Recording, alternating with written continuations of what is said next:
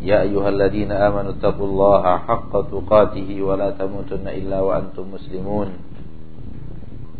يا أيها الناس اتقوا ربكم الذي خلقكم من نفس واحدة وخلق منها زوجها وبث منهما رجالا كثيرا ونساء واتقوا الله الذي تساءلون به والأرحام.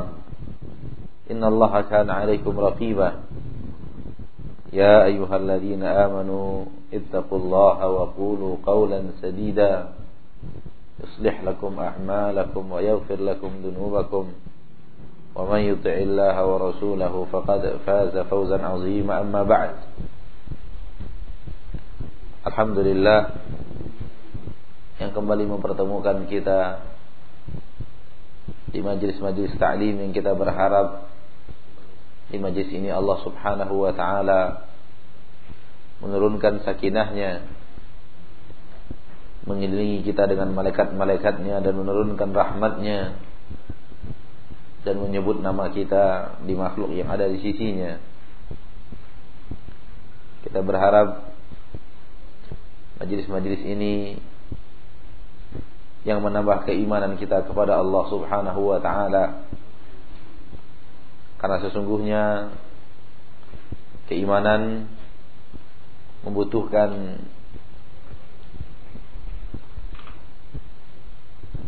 sesuatu yang bisa menambahnya.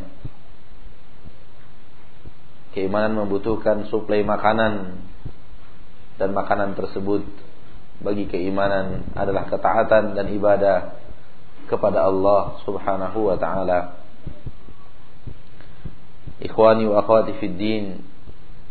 Pada pertemuan yang lalu kita telah melanjutkan bacaan daripada kitab Kashfus Syubuhat yang mana kita mengatakan pada kesempatan yang lalu sesuai dengan apa yang tertera di dalam kitab wa akhirur rusuli Muhammadun sallallahu alaihi wasallam. Akhirnya dan akhir yang terakhir daripada Rasul itu adalah Nabi Muhammad sallallahu alaihi wasallam. Wa huwa alladhi kasara suwara haula'i salihin.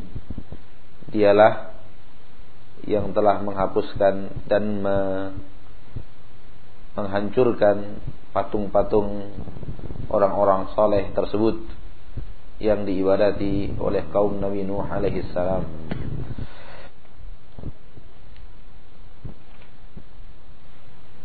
Terjemahan kita ke mana sampai di mana? Sampai was. Kita lanjutkan.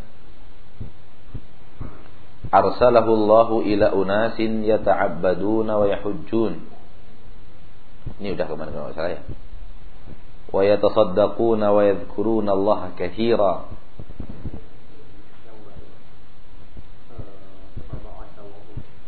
Iya walakinnahum yaj'aluna ba'd al-makhluqat wasa'ita bainahum wa bain Allah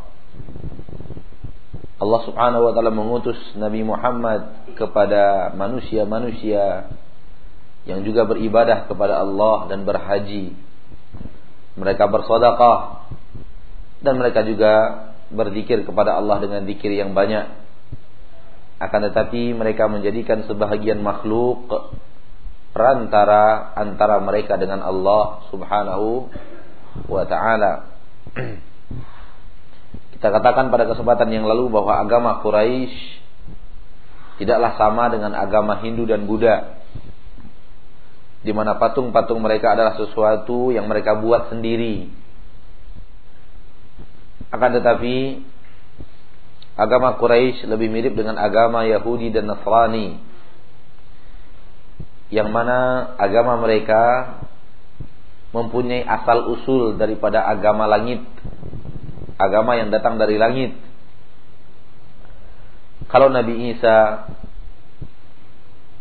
mendapatkan wahyu dari langit kemudian diselewengkan oleh umat, agama beliau menjadilah agama Nasrani. Kalau Nabi Musa sebelumnya mendapatkan wahyu dari langit, lalu kemudian diselewengkan agamanya oleh manusia umat setelahnya menjadi menjadi dia agama Yahudi Demikian juga Quraisy. Pada dasarnya agama mereka adalah agama Nabi Ibrahim alaihissalam dan dilanjutkan oleh Ismail anaknya alaihissalam. Lalu kemudian diselewengkan oleh seseorang bernama Amr bin Luhai al-Khuzai. Dia yang pertama kali dia yang pertama kali menyelewengkan agama Nabi Ibrahim alaihissalam sehingga menjadilah orang-orang beribadah kemudian kepada simbol-simbol daripada patung-patung akan tetapi sebenarnya asal usul ibadah mereka, agama mereka adalah agama yang dibawa oleh Nabi Ibrahim alaihi salam. Kita bawakan beberapa dalil pada kesempatan yang lalu. Di antaranya bahwa Rasulullah SAW mengakui Allah yang diibadati oleh umat Quraisy ketika Husain ditanya oleh Rasulullah SAW berapa Allah, berapa Tuhan yang kau ibadati?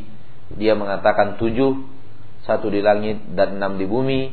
Rasulullah kemudian berkata kepadanya, tinggalkan yang di bumi, beribadahlah kepada Rob yang satu yang ada di langit. Itu menunjukkan bahwa sebenarnya juga mereka, sebenarnya juga mereka Quraisy mengenal Allah. Nah, akan tetapi kesalahan mereka adalah menjadikan perantara menjadikan sesuatu sebagai perantara antara mereka dan Allah. Ini belum kita perpanjang pembahasannya ya. Ya. Akan tetapi kesyirikan mereka adalah menjadikan sesuatu sebagai perantara antara mereka dengan Allah. Sesungguhnya berhala-berhala, rob-rob, Tuhan-Tuhan yang diibadati oleh orang-orang Quraisy itu adalah simbol-simbol dari sesuatu yang bisa mendekatkan mereka kepada Allah menurut keyakinan mereka. Pada dasarnya seluruh manusia tanpa terkecuali tahu kalau patung adalah patung.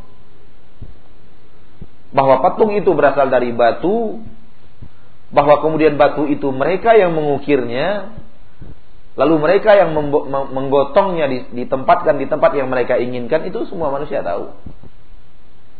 Akan tetapi yang mereka inginkan sebenarnya bukanlah patungnya itu, tapi apa yang dibawa dari simbol patung itu.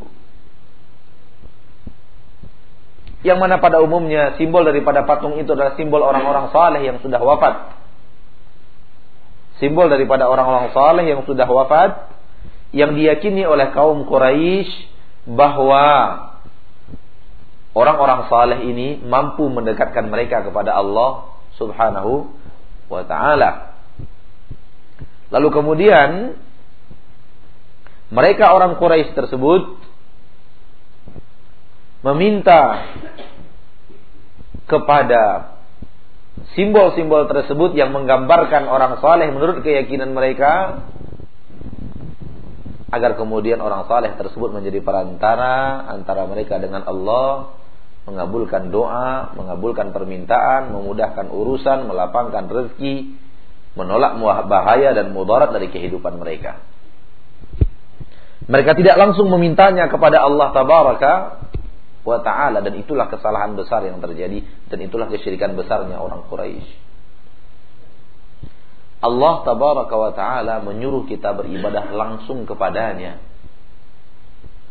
Allah subhanahu wa taala menyuruh kita beribadah langsung kepada Allah subhanahu wa taala. Allah berfirman, "Ud'uni astajib lakum." Berdoalah langsung kepadaku. Berdoalah kepadaku kata Allah. Allah menyuruh kita berdoa kepada Allah. Ud'u rabbakum tadarru'a wa khufya. Berdoalah kalian kepada Rabb kalian. Tadarru'a penuh dengan rintihan. Wa khufyah penuh dengan ketakutan.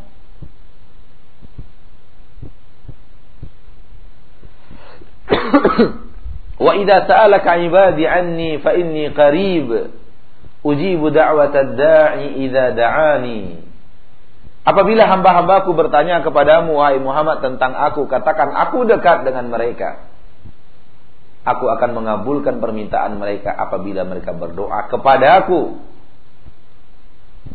Maka ibadah kita harus langsung kepada Allah Subhanahu wa taala. Sebagaimana yang kita terangkan dalam makna daripada tauhid. Tauhid adalah mengesahkan Allah di dalam ibadah, maka ibadah kita langsung berikan kepada Allah Subhanahu wa taala. Hanya Allah satu-satunya yang berhak untuk menerima ibadah tersebut. Kesalahan orang Quraisy mereka melalui jalan yang kedua. Menjadikan wasaid ada perantara antara mereka dengan Allah. Mereka tidak mau langsung beribadah kepada Allah Subhanahu wa taala.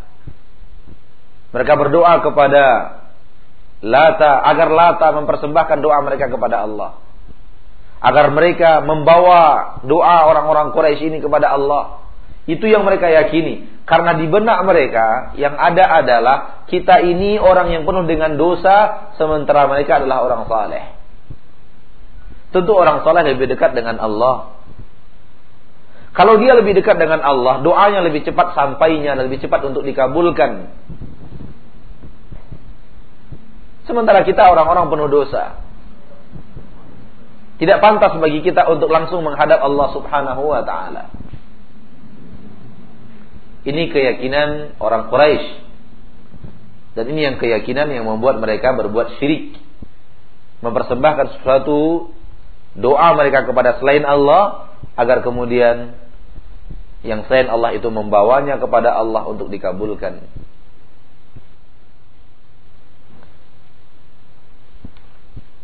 Pada kesempatan yang berbahagia ini kita akan menyampaikan lima macam doa. Dan doa itu artinya adalah permintaan. Doa artinya adalah permintaan. Doa yang pertama permintaan yang pertama, permintaan yang langsung kepada Allah Subhanahu wa taala. Ketika kita meminta apa pun yang kita minta, langsung diminta kepada Allah Tabaraka wa taala. Tentu kita lebih tahu apa yang kita inginkan. Tentu kita lebih tahu apa yang ingin kita panjatkan doanya. Tentu kita ingin ta lebih tahu apa rintihan kita. Tentu kita ingin tahu apa kelapangan yang kita inginkan. Tentu kita lebih tahu apa problema hidup yang sedang menimpa kita tentu kita lebih tahu apa harapan dan cita-cita kita semuanya wajib kepada Allah Subhanahu wa taala. Dan doa yang langsung diberikan diarahkan kepada Allah itulah yang disyariatkan. Itulah tauhid. Dan itulah yang Allah inginkan. Dan itulah doa yang sahih. Itulah permintaan yang benar karena Allah yang berkuasa atas segala sesuatu, maka kepadanya diminta segala sesuatu. Doa yang kedua, permintaan yang kedua, permintaan kepada orang yang sudah wafat. Doa yang diarahkan kepada orang yang sudah meninggal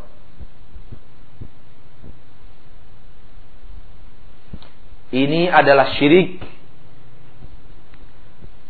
Haram.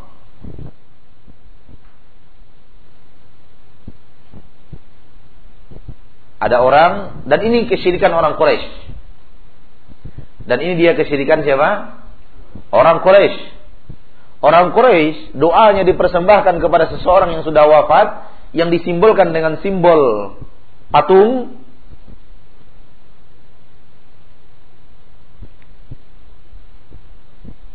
agar kemudian orang yang sudah wafat tersebut membawakan doa mereka kepada Allah Subhanahu wa taala.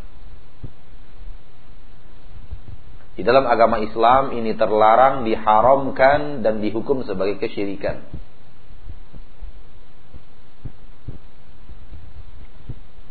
Dan telah kita bahas pada pertemuan kita yang lalu yang paling banyak dijadikan ini perantara antara manusia yang masih hidup dengan Allah tabaraka wa taala adalah orang-orang saleh.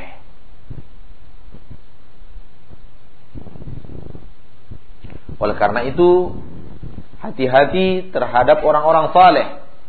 Jangan sampai kita memiliki akidah yang berlebihan, keyakinan yang berlebihan kepada mereka karena itu bisa membawa generasi di bawah kita lebih berlebihan lagi, generasi berikutnya berlebihan lebih daripada itu, lebih daripada itu sampai kemudian kuburannya akan dikeramatkan dan kemudian di sana akan dipanjatkan doa. Dan tidak sedikit kita menyaksikan mendengarkan kalau menyaksikan mungkin saya salah, saya belum belum pernah menyaksikan, tapi mendengarkan cerita tidak sedikit doa yang dipanjatkan kepada kuburan-kuburan keramat. Yang diyakini sebagai kuburan orang saleh. Diwahyukan oleh syaitan ke dalam benak manusia, itu wali Allah loh. Itu wali Allah. Orang yang sangat dekat dengan Allah Subhanahu wa taala.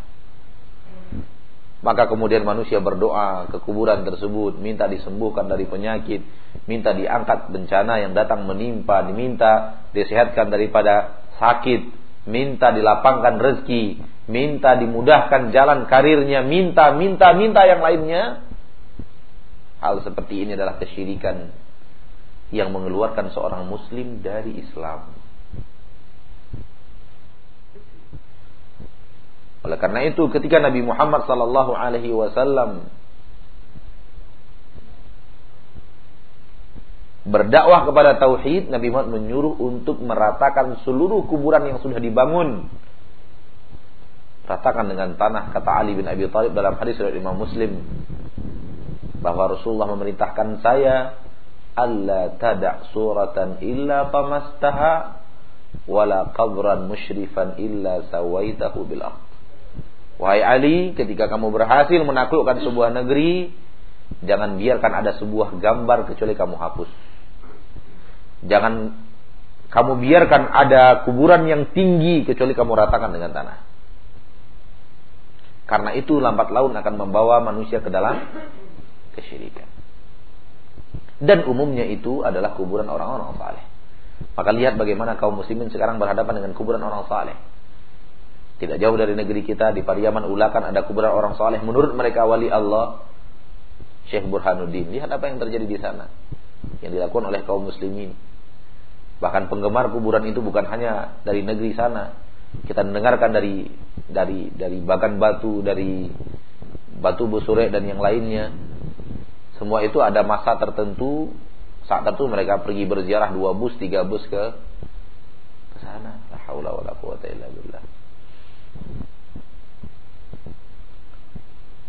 Berdoa kepada orang yang sudah wafat hukumnya syirik.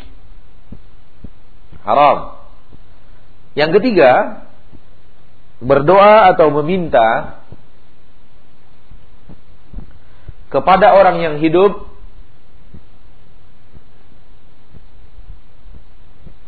Maaf. Yang ketiga, meminta kepada orang yang ya, betul betul meminta kepada orang yang hidup namun dia tidak ada di hadapan kita.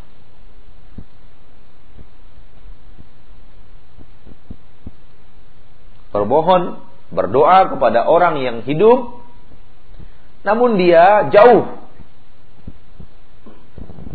Ya tentunya permintaannya bukan melalui handphone ya. Melalui handphone nggak apa-apa. Seorang yang kemudian memanggil seseorang manusia namun orang yang dipanggil itu berada di negeri yang sangat jauh. Mungkin di kampungnya, mungkin di Surabaya, mungkin di Flores, mungkin di luar negeri. Dia meminta, wahai Syekh Fulan, saya begini, saya begini, saya begini, mudahkan ini. Wahai Syekh Fulan, aku menginginkan ini. Wahai Fulan, saya menginginkan ini. Ini juga Doa yang ketiga ini juga haram. Karena orang baru akan melakukan itu di saat dia penuh keyakinan bahwa orang yang dimintainya tersebut punya pendengaran yang luar biasa. Punya kesaktian yang luar biasa. Kalau tidak dia tidak akan melakukan itu.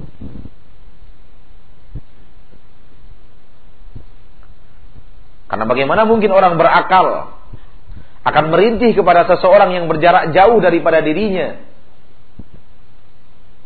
Kalau tidak yang membawanya untuk melakukan itu adalah keyakinan bahwa orang yang didoa tempat dia meminta ini orang spesial.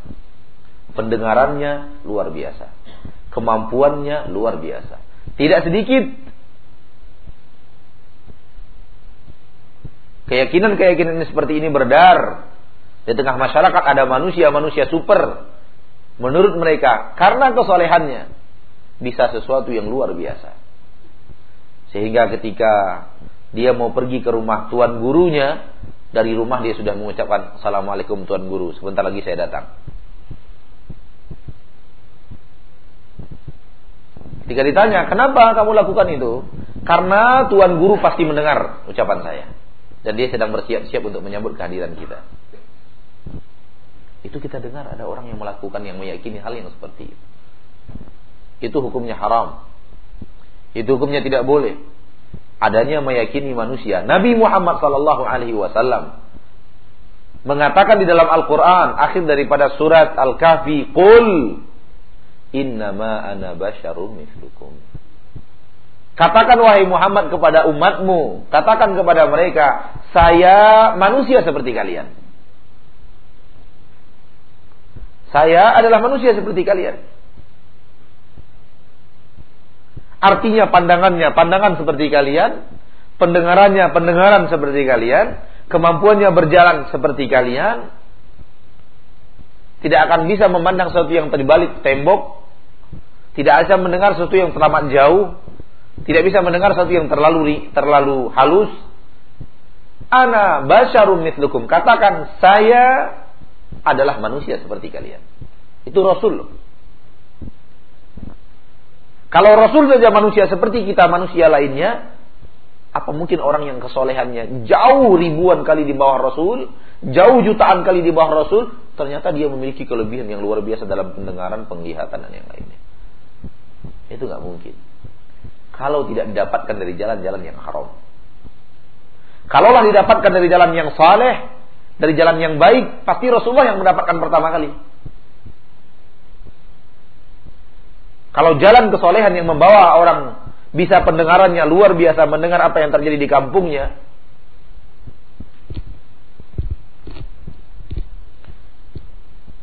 Sama juga hal ini dengan apa yang diyakini oleh orang dengan orang-orang pintar yang bisa memberikan pengobatan jarak jauh. Di sini orang pintar itu mengurut mengurut kayu, di sana kita yang terasa diurut-urut oleh dia. Ini keyakinan-keyakinan seperti ini akan membawa manusia ke dalam kesyirikan. Tidak ada manusia yang memiliki itu. Nabi Muhammad Sallallahu Alaihi Wasallam diperintahkan oleh Allah untuk menyatakan dengan sebenar-benar pernyataan saya manusia seperti kalian. Artinya apa? Pandangan-pandangan manusia yang standar, pendengaran-pendengaran manusia yang standar kemampuan berjalan dan berlari kemampuan manusia yang standar. Bahkan pernah dalam berpacu berpacu lari Rasulullah kalah dengan Aisyah radhiyallahu anha. Rasulullah kalah dengan Aisyah dan itu ada di dalam hadis Nabi Muhammad sallallahu alaihi wasallam. Kemudian setelah Aisyah mulai berdaging ya, mulai mulai berat Rasulullah ajak pacu lari lagi dan Aisyah kalah. Kata Rasulullah, "Hadhihi bitilka." Kemenangan ini itu karena kekalahan yang lalu. Artinya satu-satu wahai Aisyah. Rasulullah kalah pacu lari dengan Aisyah. Rasulullah sallallahu alaihi wasallam. Manusia seperti kalian.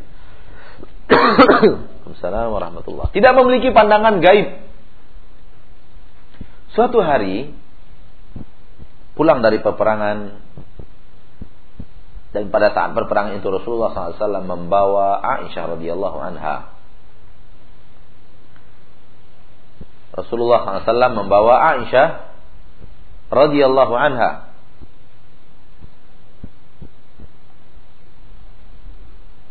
Dan Aisyah pada waktu itu membawa kalung pinjaman dari saudaranya. Di sebuah perhentian ketika hendak berangkat Aisyah melapor bahwa ia kehilangan kalungnya. Maka Rasulullah SAW perintahkan para sahabat bersama Rasulullah untuk mencari kalung tersebut. Dicari kalung tersebut. Cari, cari, cari, cari, cari. Gak ketemu sampai malam, sampai malam datang. Kalau sudah datang malam, seluruh manusia tidak tidak bisa mencari. Akhirnya Rasulullah perintahkan untuk menginap di tempat itu karena hari sudah malam. Dan bersama mereka air cuma sedikit. Sehingga akhirnya air itu habis terpakai. Belum semua manusia dan sahabat yang hadir dalam rombongan itu telah berwudu. Akhirnya turunlah perintah tayamum. Pada saat itu kejadiannya turun perintah tayamum. Paginya setelah tidak bertemu Rasulullah SAW perintahkan pasukan untuk bergerak kembali ke kota Madinah. Perjalanan tinggal sedikit memang. Begitu unta Aisyah Aisyah radhiyallahu anha naik unta dan untanya diangkat, eh ternyata kalung itu ada di perut unta. Di bawah perut unta tersebut. Bagaimana bisa kelihatan? Rasulullah SAW tidak memiliki pandangan gaib. Sehingga menyuruh para sahabat untuk mencari. Karena manusia Rasulullah manusia biasa. Sallallahu alaihi wasallam tidak memiliki pandangan khusus yang bisa tembus pandang dan yang lainnya. Kalau Rasulullah memiliki pandangan-pandangan yang seperti itu, kan tinggal tuh di bawah perut unta itu kalung Aisyah nggak perlu dicari-cari ngapain cari-cari di sana kan tinggal gitu tapi Rasulullah manusia biasa. Sehingga menyuruh para sahabat mencari. Dan ternyata ada di perut unta itu, di bawah perut unta itu. Jatuh dan kemudian unta itu duduk di sana. Ini menunjukkan bahwa Rasulullah SAW manusia biasa. Baik, itu yang keberapa tadi? Yang ketiga. Yang keempat.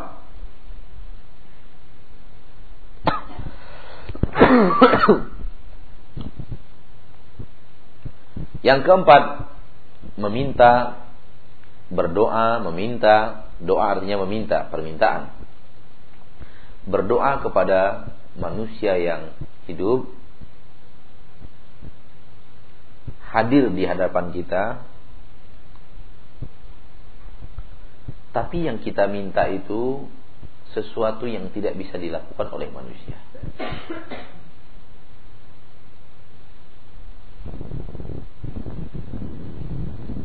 Ini hukumnya haram dan bisa membawa ke dalam kesyirikan.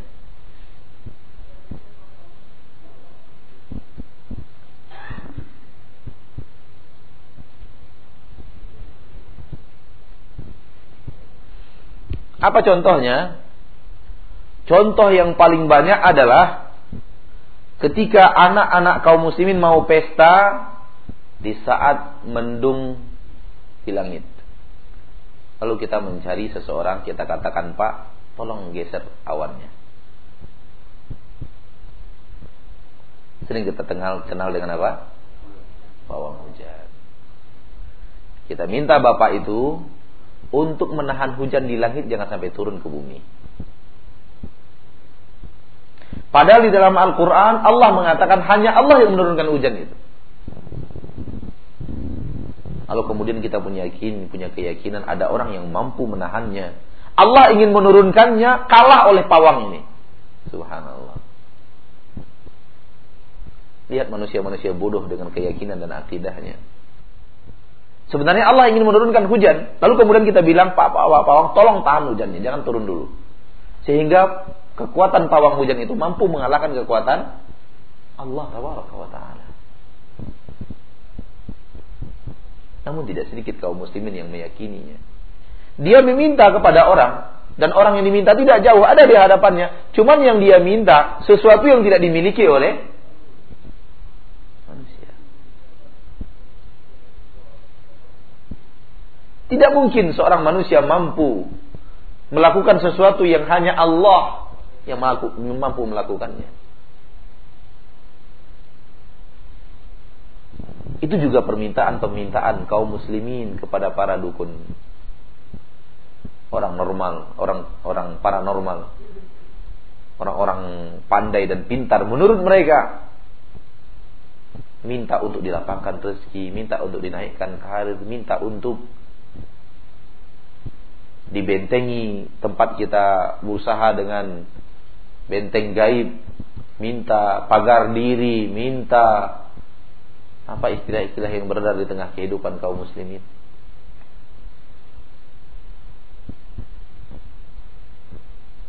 Yang harus mereka yakini adalah Allah yang mampu mengagungkan orang yang ia inginkan, Allah yang mampu menjatuhkan dan menghinakan orang yang ia inginkan.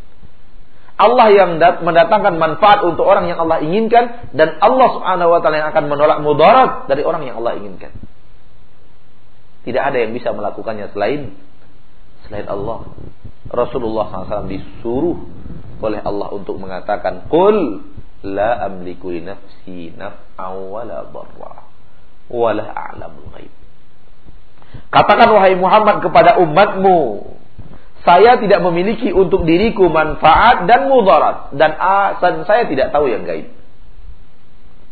Nabi Muhammad disuruh oleh Allah untuk menyatakannya kepada kita. Katakan wahai Muhammad, agar kemudian orang tidak meyakini kamu itu tahu yang gaib. Kamu itu orang yang memiliki segala sesuatu, memiliki kekuatan untuk mengatur alam semesta. Katakan kepada mereka, aku tidak memiliki manfaat dan modal untuk diriku sendiri.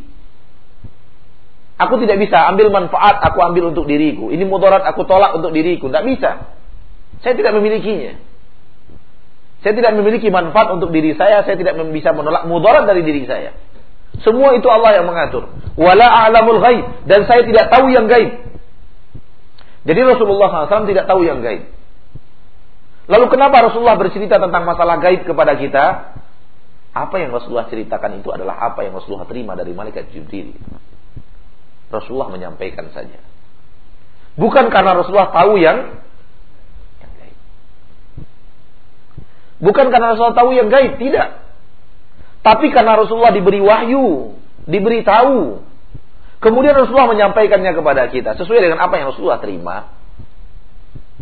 Kalau itu semua manusia bisa.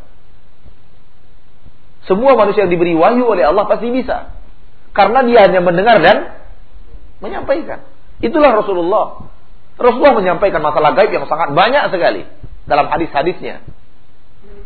Akan tetapi masalah gaib yang Rasulullah ceritakan itu karena wahyu yang telah diterima oleh Rasulullah.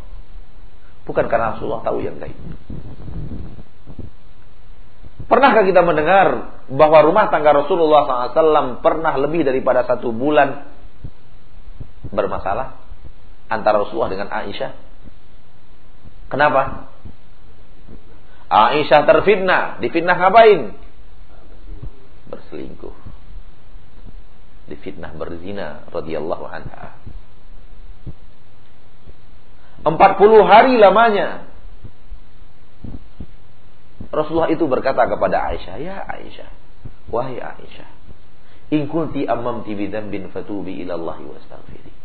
Wahai Aisyah, kalau memang kamu pernah melakukan apa yang ditudingkan manusia kepadamu, Aisyah, bertobatlah kepada Allah dan istighfar. Mohon ampun kepadanya. Rasul tidak tahu. Sehingga terjadi dilema dalam rumah tangga Rasulullah antara Rasulullah dan dan Aisyah. Sehingga Aisyah satu sakit radhiyallahu anha, istri yang paling beliau cintai. Dan kemudian Aisyah minta dirawat di rumah ayah dan ibunya. Abu Bakar dan Umar Ruman. Ketika berobat di sana, dirawat di rumah ayah dan ibunya. Rasulullah pun datang menjenguk. Seraya mengucapkan, wahai Aisyah, kalau memang kamu telah terjerumus dosa, taubatlah dan minta ampun kepada Allah. Seandainya Rasulullah tahu yang gaib, gampang kan?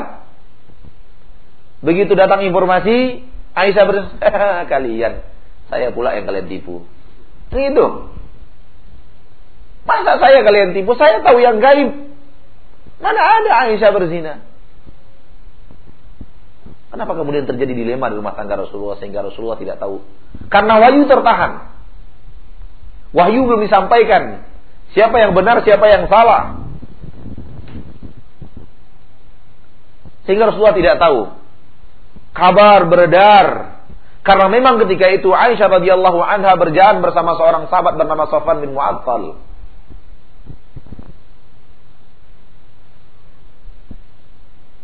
Karena Aisyah tertidur dan pasukan tidak tahu bahwa Aisyah sedang tertidur di luar haudajnya tempat di atas pundak unta tersebut bagi wanita yang telah tertutup. Dikirain Aisyah ada di atas pasukan bergerak ternyata Aisyah tertidur. Kemudian lewatlah Sofwan bin Mu'attal karena terpisah dari rombongan. Sehingga kemudian Sofan bin Mu'attal turun dari untanya. Aisyah naik unta Sofan bin Mu'attal dan Sofan bin Mu'attal menggiring unta tersebut masuk ke kota Madinah. Kesempatan emas bagi orang-orang munafik untuk menyebarkan isu bahwa Sofan bin Mu'attal berzina dengan Aisyah dan disaksikan orang ramai. Aisyah masuk kota Madinah dengan Sofan bin Mu'attal. Sehingga Rasulullah SAW bertanya kepada Aisyah, kalau memang sudah terjerumus dosa, wahai Aisyah, bertaubatlah beraninya orang-orang munafikin menyebarkan isu bahwa Aisyah berzina karena mereka tahu Nabi Muhammad tidak akan tahu berita sebenarnya. Kalau Rasulullah tahu yang gaib dan itu yang diyakini oleh para sahabat Nabi Shallallahu Alaihi Wasallam dan itu yang terjadi Rasulullah tahu yang gaib, nggak akan berani orang munafikin menyebarkan isu itu, nggak akan mungkin berhasil. Oh karena Muhammad itu tahu yang gaib kok. Tapi sekian lebih satu bulan lamanya dilema di rumah tangga Rasulullah. Karena Rasulullah tidak tahu kejadian yang sebenarnya. Apakah Aisyah benar-benar suci sebagai istri beliau yang mulia? Atau memang sudah terjadi perzinaan tersebut? Sehingga ucapan Rasulullah kepada Aisyah pun tidak menuding tapi hanya memberikan saran kalau memang sudah terjadi taubatlah dan istighfarlah. Saking maraknya pembicaraan itu di luar menunjukkan bahwa Rasulullah tidak tahu yang gaib. Rasulullah tidak bisa memberikan manfaat dan mudarat kepada orang lain dengan kekuasaannya, dengan kemampuannya tidak bisa. Ya. Sehingga tidak boleh meminta kepada manusia manfaat dan mudarat. Tidak boleh minta kepada orang lain, "Wahai ustaz, saya mohon begini, ustaz beginikan saya, ustaz begini saya." Bahagian daripada sesuatu yang yang hanya bisa dilakukan oleh Allah adalah menyembuhkan penyakit. Maka tidak boleh minta kepada siapa pun untuk disembuhkan penyakit. Hanya kepada Allah Subhanahu wa taala tempat kita meminta kesembuhan. Maka salah ucapan seorang muslim berkata kepada dokter, "Dokter, tolong sembuhkan anak saya." Ini perkataan yang kalau diiringi keyakinan penuh bahwa dokter itu mampu menyembuhkan ini adalah syirik besar. Tapi kalau hanya ucapan lisan tanpa keyakinan, hanya lisan salah berucap, itu syirik kecil. Hati-hati. Masalah syirik berbahaya. Dengan mengatakan kepada dokter, dokter tolong sembuhkan anakku. Hanya dokter yang bisa menolong anak saya. Kata-kata ini kata-kata yang mengandung aroma syirik. Seandainya diucapkan hanya sabkul lisan, kesalahan berbicara. Itu jatuhnya ke dalam dosa kecil. Seandainya diyakini bahwa dokter itu memang bisa menyembuhkan orang, maka dia masuk ke dalam dosa besar. Karena kita telah menjadikan sesuatu milik Allah kita berikan kepada Rasulullah SAW ketika merukyah di antara yang diucapkan Rasulullah SAW Rasulullah meletakkan tangannya di tempat yang sakit daripada pasien di bagian tubuh yang sakit seraya berucap Allahumma rabban nasi Ishfi anta syafi La shifa'a illa shifa'uk Ya Allah, Rabbnya manusia, sembuhkanlah. Hanya engkau yang bisa menyembuhkan. La syifa'a illa syifa' Tidak ada yang bisa memberikan kesembuhan kecuali datangnya darimu. Tidak ada yang kesembuhan kecuali datang dari engkau ya Allah. Hanya engkau yang bisa memberikan kesembuhan. Di dalam Al-Quran surah Al-Anbiya Allah bercerita tentang Nabi Ibrahim alaihissalam Nabi Ibrahim berkata, "Alladzi khalaqani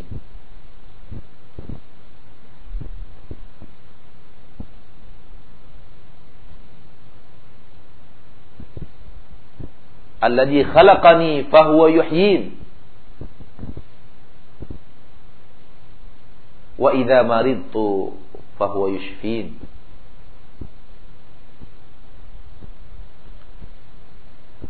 yang telah menciptakan aku dan menghidupkan aku dan apabila aku sakit hanya dia yang bisa menyembuhkanku. Akidah Nabi Ibrahim sama dengan akidah Nabi Muhammad sallallahu alaihi wasallam sebagaimana yang kita baca dalam hadis yang lalu lewat Imam Muslim bahwa Nabi itu akidah mereka satu. Hanya syariat mereka terkadang berbeda. Namun akidah mereka satu.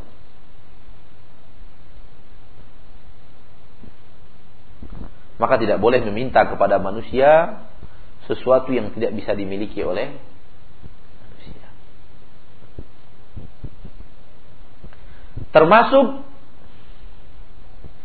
meminta syafaat kepada Nabi Muhammad adalah perbuatan yang salah.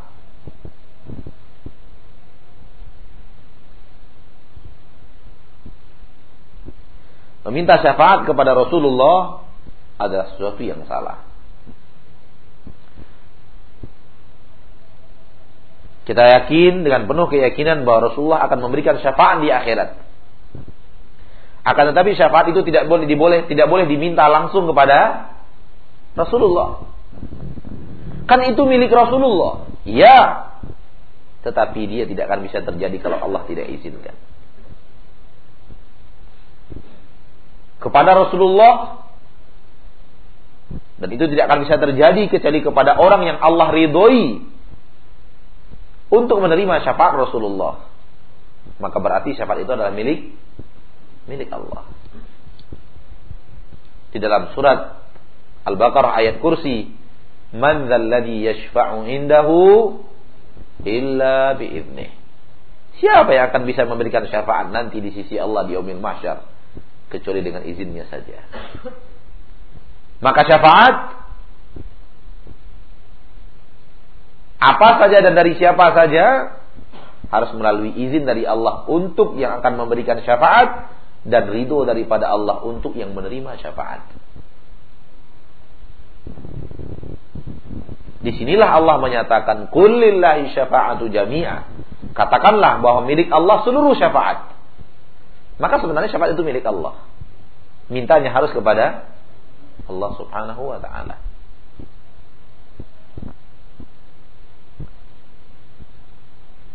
Yang terakhir Yang pertama apa tadi? Langsung kepada Allah. Ini akidah, tauhid, syariat. Yang kedua, berdoa kepada orang yang sudah wafat, meminta kepada orang yang sudah wafat. Ini terlarang syirik terus kepada orang yang hidup tapi tidak ada di dekat kita, jauh di negeri sana. Itu juga tidak boleh. Terus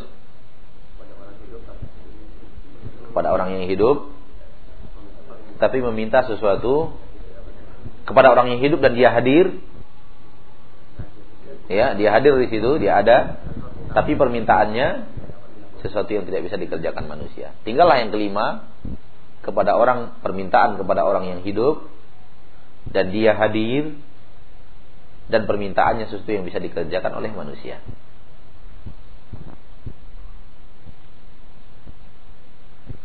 Ini adalah mubah suatu hal yang dibolehkan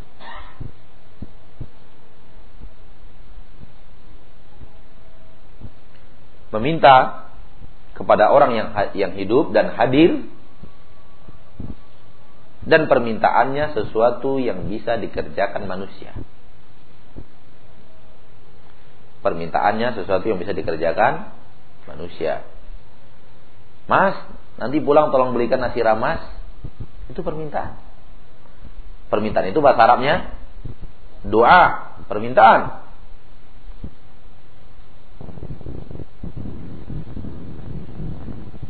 Kita ngomong kepada anak kita, nak tolong matikan lampu. Itu permintaan. Kepada anak kita, dan anak kita seorang yang bisa mematikan lampu.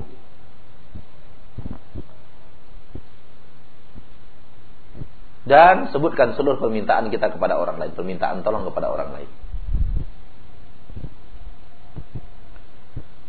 Termasuk dalam poin yang kelima, meminta kepada orang saleh yang hidup dan hadir di depan kita untuk mendoakan kebaikan untuk kita.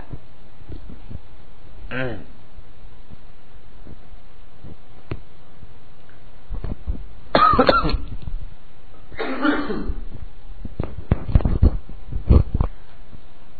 Orang saleh, apakah dia adalah manusia yang mampu untuk berdoa? Jawabannya, ya. Ketika kita datang kepada orang soleh yang masih hidup dan minta kepada dia agar dia mendoakan kebaikan untuk kita dunia dan akhirat, agar dia berdoa kepada Allah agar mewafatkan kita di atas Islam dan tauhid, minta kepada dia agar dia berdoa kepada Allah agar memasukkan kita ke dalam surga. Apakah yang kita minta kepadanya sesuatu yang bisa dia kerjakan atau sesuatu yang tidak bisa dia kerjakan? Berarti yang kita minta kepadanya sesuatu yang bisa dia ini hukumnya halal. Hukumnya boleh. Ini dan yang kedua serta ketiga serta keempat itu berbeda tipis. Ini yang poin yang terakhir. Kalau kita tidak jeli, ini bisa menjadi syubhat untuk membenarkan permintaan kepada kuburan. Orang yang sudah wafat tidak bisa mendengar. Inna kala tusmi'ul mauta. Engkau tidak akan bisa membuat orang yang wafat mendengar wahai Muhammad. Wa ma anta bimusmi'in kubur. Kamu tidak akan bisa memperdengarkan perkataan kepada orang-orang yang sudah ada di dalam kuburan. Tidak bisa mendengar sama sekali. Terputus hubungan antara kita dan mereka. maka tidak boleh berdoa kepadanya karena dia tidak bisa apa-apa. Dan tidak boleh meminta kepada seorang soleh kepada terhadap orang soleh meminta sesuatu kepada orang soleh sesuatu yang tidak bisa dia kerjakan. Tidak boleh.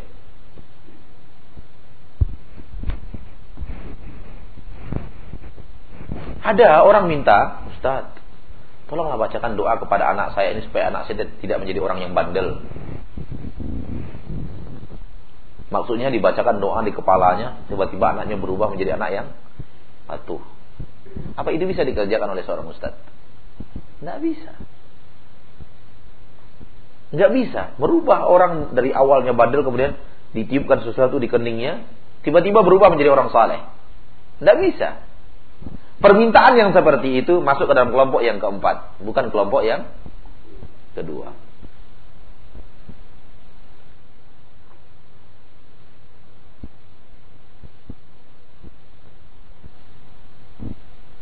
Akan tetapi yang kelompok yang kelima minta kepada ustadz itu sesuatu yang bisa dia kerjakan. Ustadz, Buya, Kiai, tolong doakan kepada Allah di dalam sholat tahajud nanti malam kalau ustadz bangun agar Allah Subhanahu wa taala mengangkat masalah dari saya. Sekarang saya ditimpa masalahnya begini-begini, tolong doakan kepada Allah bahwa masalah Allah cepat menjawab. Allah memberikan bantuannya dan Allah memberikan keringanan kepada saya dan Allah mengangkat musibah yang sedang terjadi ini. Mampu nggak dia kerjakan? Mampu. Karena yang kita minta bukan agar dia mengangkat masalah itu. Kita minta kepadanya agar dia berdoa kepada Allah, ya Allah, tolong angkat masalah itu dari si fulan. Oleh karena itulah Nabi Muhammad, oleh karena itulah Abu Hurairah datang kepada Rasulullah SAW saya berkata wahai Rasulullah, tolong doakan ibuku masuk Islam. Mampukah Rasulullah membuat orang awalnya kafir langsung menjadi Islam? Tidak mampu, Rasulullah tidak mampu. Apa buktinya?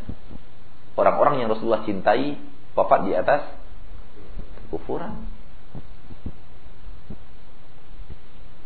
Orang-orang yang Rasulullah cintai secara biologis. Abu Talib. Abu Jahal pamannya. Abu Lahab. Orang-orang paman yang ada hubungan kerabat dengan Rasulullah SAW wafat di atas kekufuran.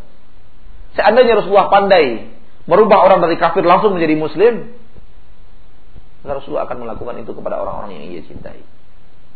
Dalam Al-Quran, Inna la tahdi man ahbabta. Kamu tidak bisa memberikan hidayah kepada orang yang kau inginkan. Tapi yang diminta oleh Abu Hurairah bukanlah menjadikan ibunya muslim. Ibunya muslimah. Yang diminta oleh Abu Hurairah, wahai Rasulullah, tolong doakan kepada Allah agar ibuku masuk masuk ke dalam agama Islam. Ini boleh. Ini tidak sama dengan yang pertama, yang kedua, dan tidak sama dengan yang keempat. Asal yang diminta itu sesuatu yang mungkin dikerjakan oleh manusia. Ya.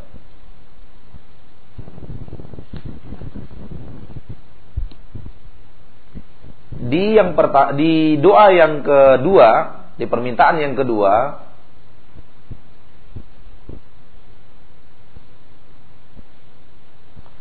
Di situ sering terjadinya manusia manusia mengambil perantara antara dia dan Allah. Di doa kepada orang-orang yang sudah wafat. Adapun di poin yang ketiga dan keempat, kesirikannya dari dari bab bahwa orang itu meyakini seorang makhluk memiliki sesuatu yang bisa yang hanya dimiliki oleh Allah sesuatu yang hanya hak khusus Allah diyakini dimiliki oleh seorang manusia. Itu di poin yang ke tiga dan empat.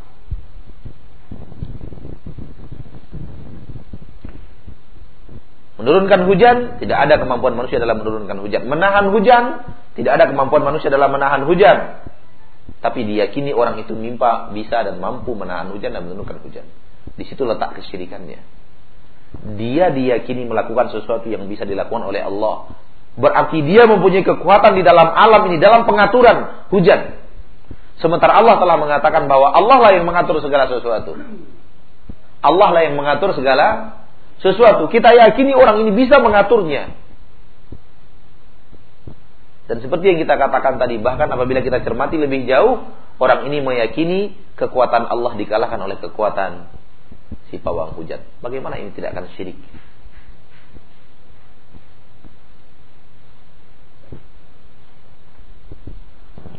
Baik, sampai di sini dulu pertemuan kita di awal antara maghrib dan isya. Insya Allah setelah salat isya kita lakukan tanya jawab. Wassalamualaikum warahmatullahi wabarakatuh.